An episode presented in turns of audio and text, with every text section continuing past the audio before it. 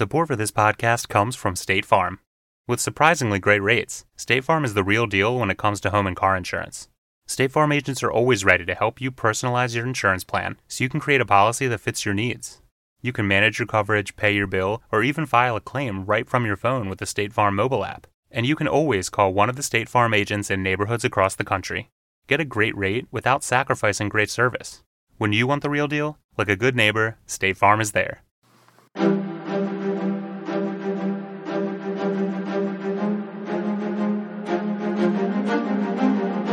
Hello, and thank you for listening to The History of World War II podcast, episode 161 Stalin Bio, part 5 Battles Within Battles.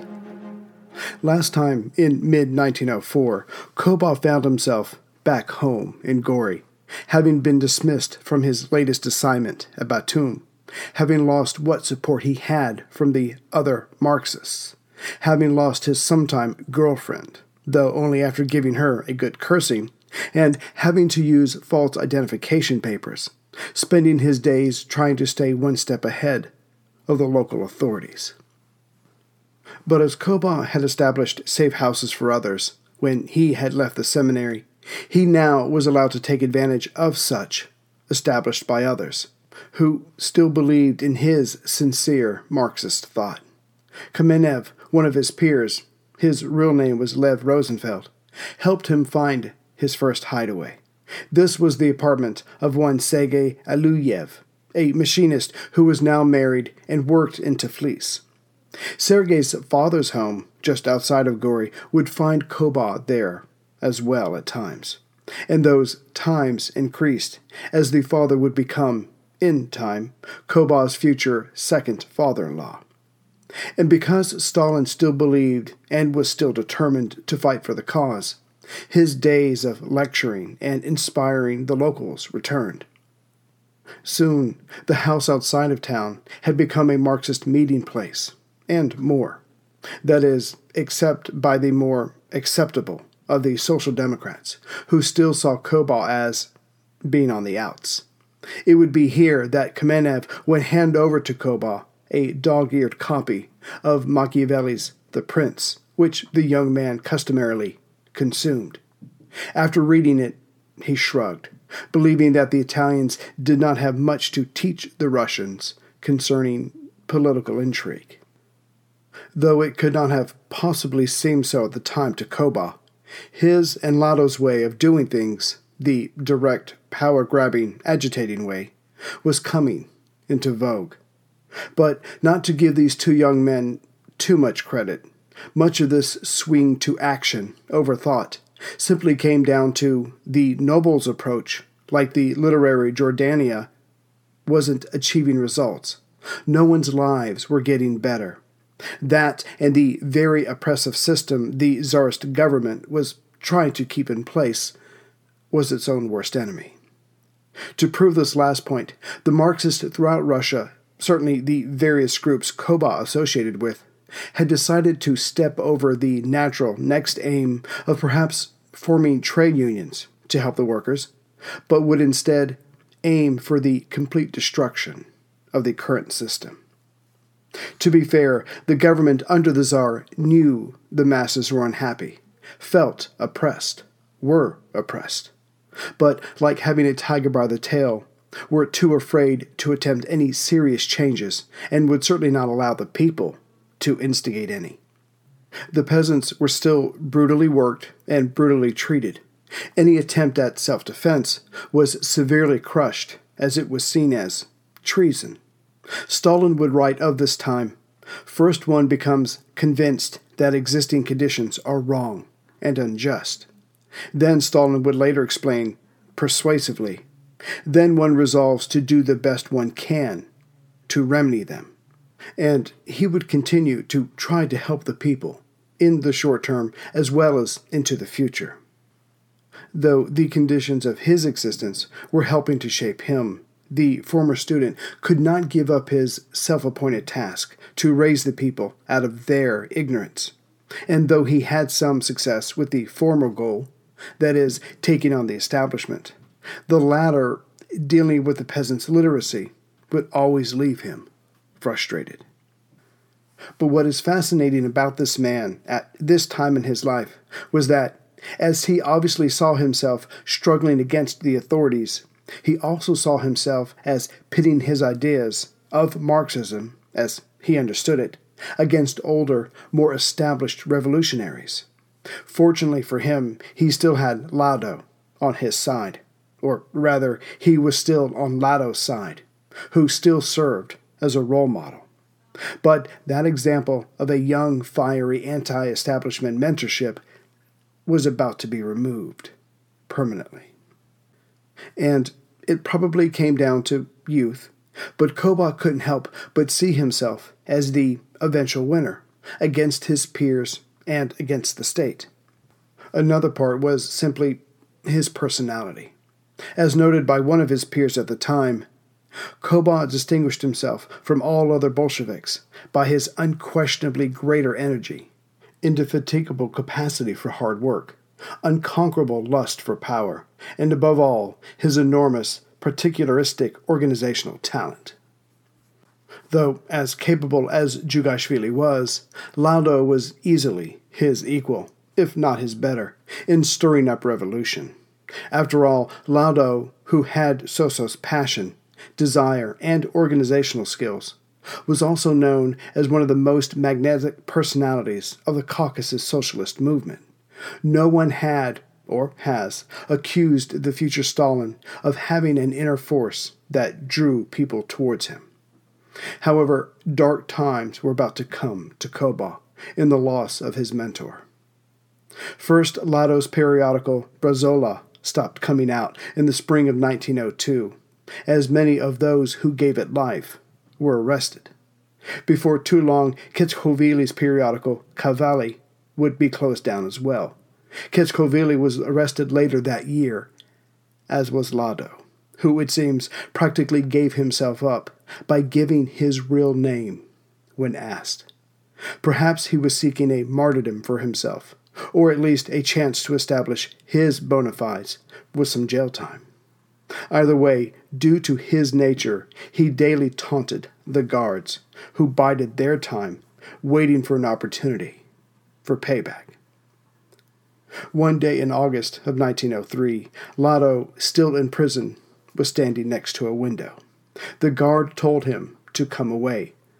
Lado did not. The guard again ordered him away from the window. Lado did not budge. The guard lifted up his gun and shot the 27 year old, who died instantly. Much later, when Stalin was firmly in control of the entire state, though he would whitewash others' reputations who knew him at the time, Lado was not one of them. On the other hand, Lado was killed before he could become a possible impediment to Koba's rise to power. Either way, Stalin's first mentor was gone.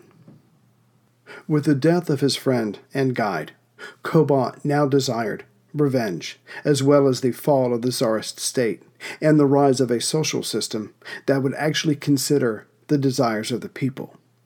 But that was the equivalent of moving a mountain. Tsar Alexander II and III, who ruled before Nicholas II of the time of World War I, truly desired the help of wise men, but weren't willing nor able to release any of their power. They feared the people they ruled and could never trust the elites they sought to help them with their tasks. So parliaments were attempted, but never lasted. Other advisory bodies rose, but then fell again, as the leader, whoever it was at the time, was unwilling to share power. So, as the nobility of the other European countries learned and got a chance to rule, the Russians were never allowed to have political parties or trade unions. Censorship was always present, which left one option for the oppressed who sought change assassination. By 1894, the attempts on the lives of the two Alexanders was beyond counting, as were the deaths of their main advisers, almost always family members. In response, Tsar Nicholas, when he came to power, chose to, instead of removing the reasons for the threat against him, perhaps by sharing power, reorganized the political police, thus creating the Ochrana Otdilini. This entity, soon after called the Ochranka, or the Little Security Agency, was supposed to work with the regular police and the special corps of gendarmes to secure peace by removing any threats. But as with so many things in Russia, that's not how it turned out. The Ochranka started out, like their European counterparts, reading suspects' mail, even when written in invisible ink. They steamed open letters, and when they ran across some revolutionaries' codes, worked upon them until they were cracked, then allowed the letters to continue on. But here's where the system began to fail its political master, the Tsar. As many members of the Ochranka were well educated, they sought to outsmart the socialists at their own game.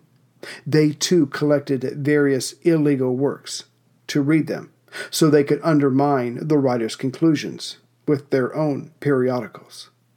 Collecting and burning books was all well and good, but if you could learn what your enemies believed, you could fight them on that level with misinformation. One would doubt the Czar would have gone along with this passive way of fighting the socialists, but he never knew. Nicholas II did not like this agency, but was unable to scrap it because of its results. Yet what he did not know was that those very results were, at times, manufactured or came at a high price. The Ochranka would learn of a coming assassination, and instead of foiling it, would allow it to proceed, but then follow the killer or killers so they could catch more of the group. This worked well, and they were praised for their efforts, but an official was still dead perhaps along with those who had the bad fortune to be near him at the time. Worse, at times, the Ochranka would themselves assassinate minor officials to ensure job security. Soon, a minor, undeclared civil war was rampant within the secret organization. The only good news was that this body used equally brilliant and ruthless tactics against the enemies of the state. If a revolutionary was discovered, rumors were put out that the man worked for the police as an informant. And just like that, the revolutionary was no longer trusted by his peers, thus was neutralized. Stalin would fight this kind of accusation his whole life. Well, up until he was absolute master of Russia. But even after his death, he was accused of working for the authorities, though this has never been proved. So the Ochranka was another entity the socialists had to deal with. But for all of the security agency's successes, genuine and self made, it did not help Tsarist Russia deal any better with what caused so much tension the government's ways, nor what was coming a fundamental shift in how governments functioned. As the 20th century opened up, mass production and industrialization took on and took over more of the labor process. As such, life changed for the people, and companies and governments suddenly had access to astounding technology. Very quickly, a country was either modern or it was not. But the downside wasn't just a loss of prestige, it was weakness, economic and military weakness.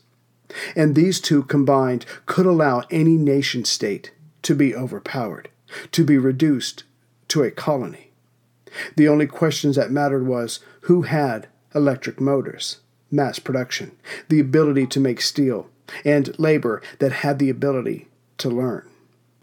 Everything now came down to was a country a user of raw materials, selling finished goods, or the provider of raw materials, selling what you had, only then to use those funds to buy the finished products the true division of the more advanced countries versus the others started in earnest at this time. Which brings us back to Russia. Russia was no Germany or Japan with their rapid industrialization and wider education for the masses. But it was no Africa either. It was somewhere in between, But again, the question was could you make farming equipment or rifles and artillery just as well and as fast as your neighbors? This required a yes or no. There was no in between. As for Russia's achievements, in this now crucial race to industrialize, it had some success, but honestly, mostly due to its size, as in quantity over quality. Before World War I, it had the fifth largest industrial base, but was the number one food producer. The problem was the other statistics. Russia's per capita GDP was just 20% of Britain's and 40% of Germany's. Also, its life expectancy was less than Britain's and Germany's, somewhere on par with British India. As for literacy, the people of Russia were nowhere near their geographical neighbors, something that frustrated the future Stalin. And the Russian nobles knew this. But so too did the socialists. Suddenly, their enemy wasn't only the Tsar, it was every other country around them. Germany had recently unified, as had Italy, and Japan was industrializing at a staggering rate. Which one, or perhaps all three, would come to the Russian border with modern armies, highly trained officers, and well supplied soldiers? One can't shout, Wait, give me 30 years to catch up. That's not how the great game works. Marx had gotten it right as to the changes to society modernization would bring, but it also hampered the already hard road Russia would have to undertake in order to follow Marx's path of feudalism, capitalism, socialism, communism. The people weren't ready. The government wasn't ready. If things didn't change soon, large chunks of Russian land could be taken away by its various neighbors. Support for this podcast comes from CDW and Dell Technologies. At CDWG, we get that migrating your agency to a hyper-converged infrastructure is challenging. Like me switching to decaf. Gotta do it, don't want to do it, but gotta do it. Whoa, slow down, friend. CDWG's experts can help simplify your transition from legacy to hyper-converged infrastructure with Dell Technologies solutions that offer speed and agility. Do it, do it. Have you done it? Is it done yet? Why isn't it done yet? IT orchestration by CDWG. People who get it. Find out more at cdwg.com slash Dell Tech. Nicholas II, by 1905, felt enough pressure from his nobles, the socialists, and foreign countries, in the form of their more productive assemblies and assembly lines, to allow what became known as the Great Reforms. The Duma was promised, as well as some individual rights. But honestly, Nicholas's heart wasn't in it. He saw nothing wrong with autocracy and divine right monarchy.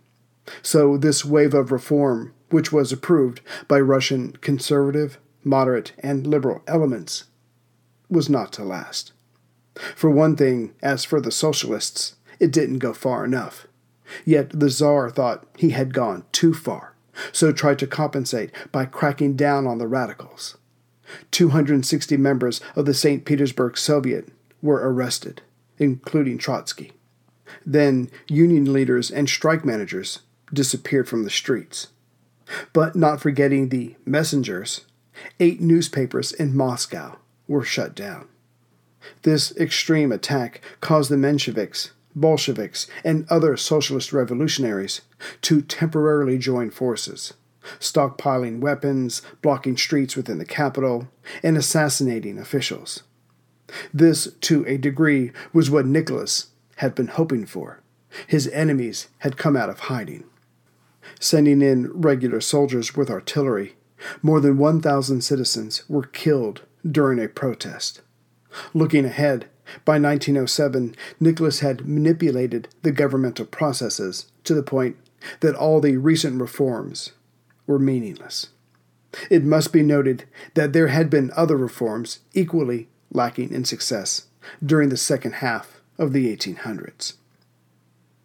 But as with all things, it came down to money. Due to the Crimean War and the follow up Revenge Russo Ottoman War, 1877 78, the Russians lost the First and won the second. Yet it didn't matter. Wars, either victorious or not, cost money. By the 1880s, Russia's budget for military matters went from 1.7 billion rubles to 4.6. But somehow, amazingly, by the turn of the century, Russia had enough money for what it considered a moderately sized military. This, of course, was because of the tax system, most notably on alcohol, as the government had a monopoly.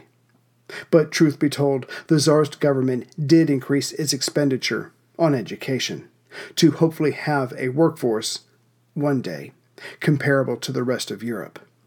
Yet this completely backfired, as students were the ones leading the strikes throughout the late 1800s and early 1900s, again due to the type of government in St. Petersburg. A Russian catch 22, if you will. Soon the workers were following the students, striking and destroying their betters' estates. This, of course, meant a lower yield in food production, the country's ace. Yet Russia still fed much of Europe, as their grain exports were still massive.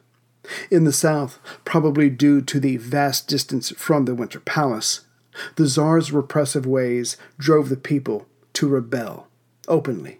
The peasants chased away the landowners, wrote up a list of demands, elected their own leaders, and armed as best as they could, waiting for Nicholas to react. The Georgian Social Democrats were caught off guard by this, but quickly met with the newly elected leaders and tried to take control of the situation, not trusting this movement to the unlearned. Yet the illiterates were doing well enough. They were able to get rents lowered, some freedom of speech, and the police were replaced by local autonomous guards. To be fair, the government during this time had other concerns. After the Crimean War, the Russians went over to an expansionist policy. Additional land was taken, and then more land was taken to protect the formerly acquired land. Russia already had territory in the Far East, but trade was never developed due to limited transportation. Then came the Trans Siberian Railroad, finished in 1903. But again, Russia's fear of China kept their development and further expansion precarious. Russia justified its acquisitions by saying, if we don't, some other European power would, so it might as well be us. Just like everyone else, Russia eyed China, or rather its resources.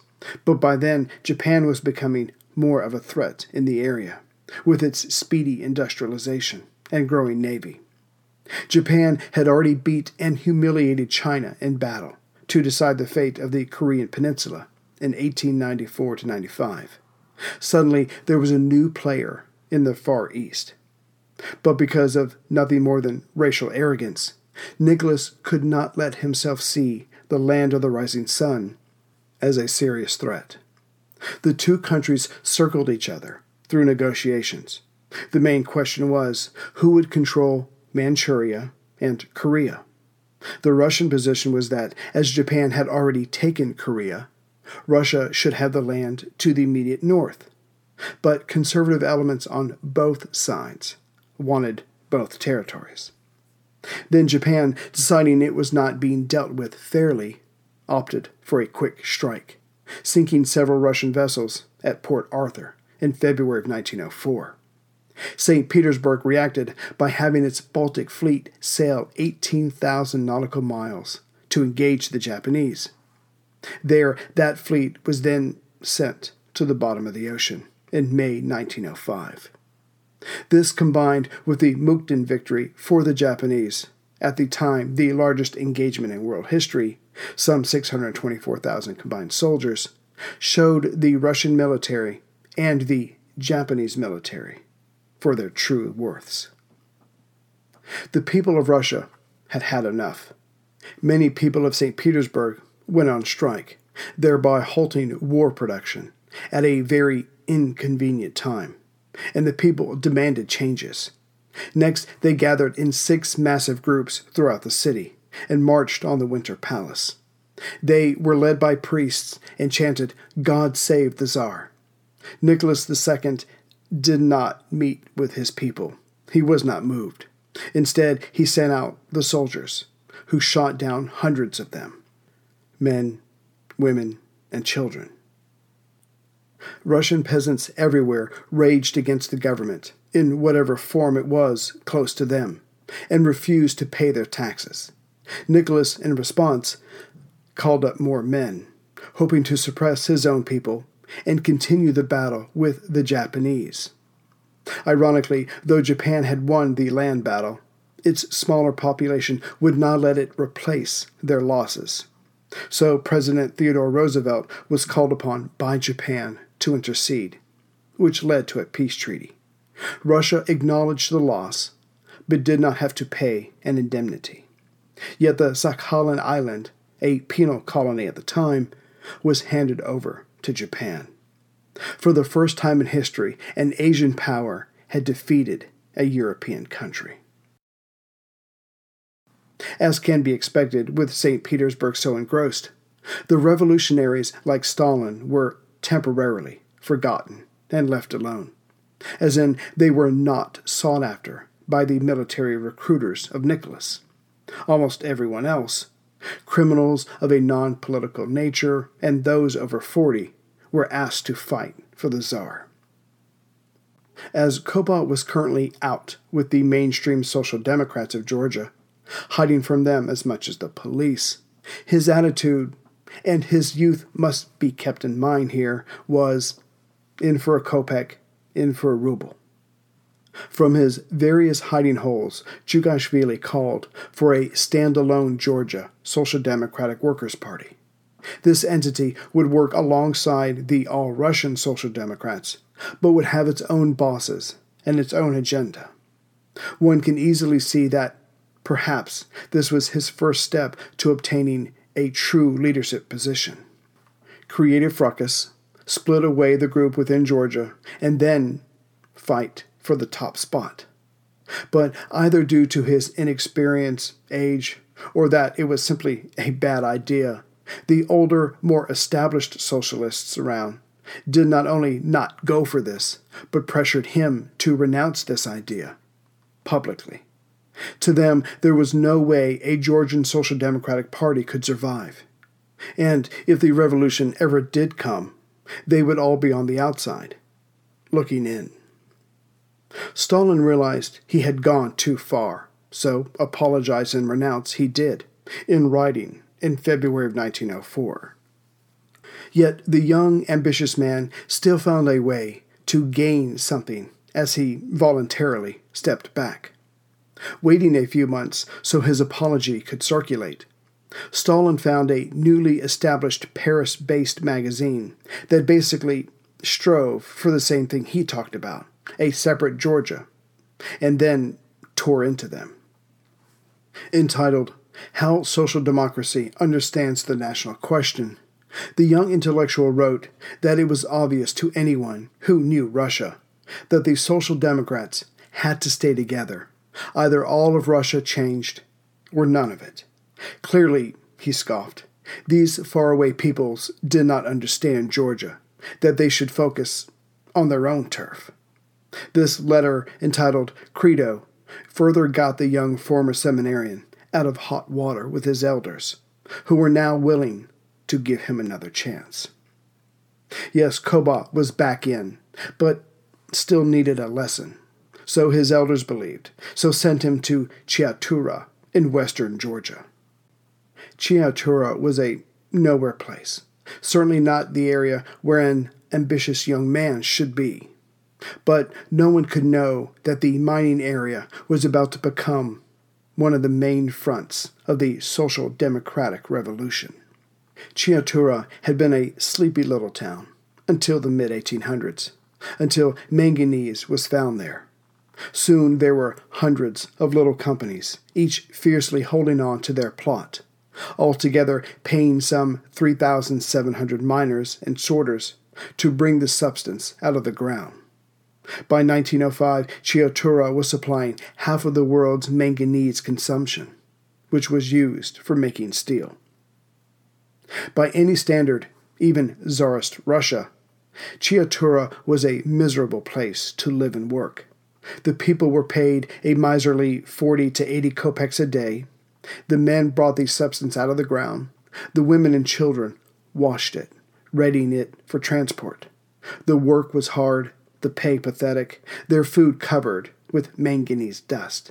Their health soon deteriorated. After several decades of this, the people rebelled. The company owners, making huge profits, reacted sharply and brought in imperial troops, along with right wing vigilantes, who did not have to conform to what few rules there were about enemy treatment. And in the middle of all this was the 27 year old Koba. This is what he and Lado had been waiting for. There was no time for speeches or papers or committee meetings. This was war. The people were ready to fight back, and Koba, minus his now dead mentor, was ready to lead. With his education and coming from the Georgia Socialist Democrats, it didn't take long for the future Stalin to be taken seriously. And now that he was, perhaps for the first time, his passion, drive, and desire to lead sprang into life. First, there was the war for the people's hearts and minds. Koba focused on the vigilantes, who had started calling themselves the Holy Brigades. They had to be seen as anything but holy if Stalin was to get the people to fight, physically fight them. So he started calling them the Black Hundreds. First, the color had negative connotations, and by using hundreds, he reminded the people that there certainly weren't an endless number of the enemy. Then he took what local social democratic groups there were and formed them into the Red Hundreds. Here again, the young agitator was manipulating the people. The color red was for the struggling revolution they all knew about, the struggle being for their betterment and the hundreds was not only mocking the black hundreds, but as the people well knew, they certainly had more than a few hundred ready to fight. But as any agitator knows, certainly a ruthless one, Koba knew there would be times when more direct methods would be needed to win this contest. So radical toughs were brought in. The miners resisted the soldiers, the thugs clashed with the Black Hundreds. And though not yet thirty years old, Stalin worked the people into a frenzy, but methodically used them in the struggle. Each mine was now a front in the war. Loyalists from other social democratic factions were brought in. And during all this, Koba had learned a thing or two about resistance. There was to be no throwing away of lives by marching them in the streets so they could be shot down. A certain amount of terror was to be used with their guerrilla tactics, orchestrated and controlled by Koba. This combination worked well. By December 1905, the Red Hundreds, with Stalin guiding them, controlled Chiatura. Support for this podcast comes from Stella Artois. This summer, enjoy the life Artois. You can experience it anywhere, from your patio to the tidal basin. All it takes is being present, being there with the people you love and a cold Stella Artois in hand. Wherever you are, you're never too far from the life Artois. Stella Artois. Please enjoy responsibly.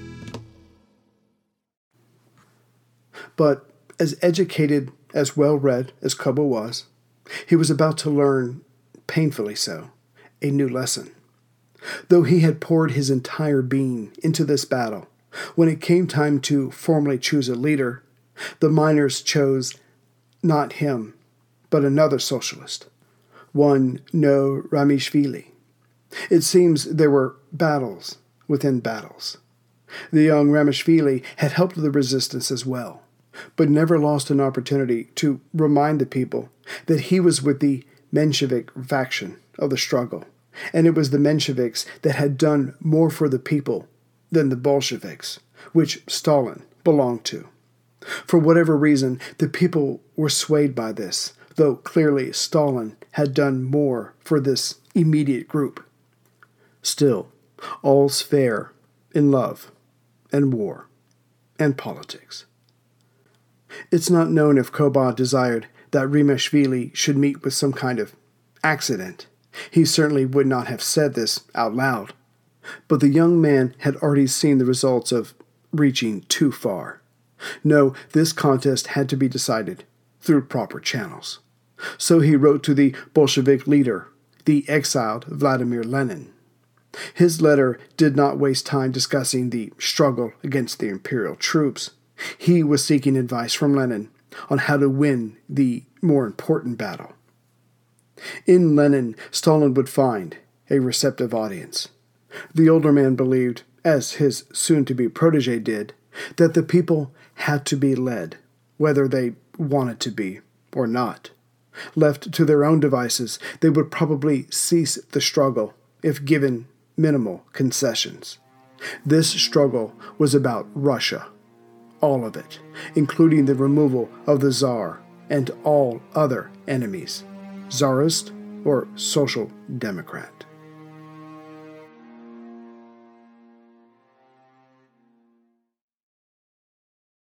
And now a game of commercial chicken brought to you by Progressive, where we see how long Flo can go without talking about insurance. Ready? Go. So the the weather is just all over the place lately, right? One day it's hot, and the next day it's uh, it's windy for a while. It's like make up your mind already. Drivers who switch to Progressive can save big. Okay, you win. We can't help but save customers money. Progressive Casualty Insurance Company and affiliates.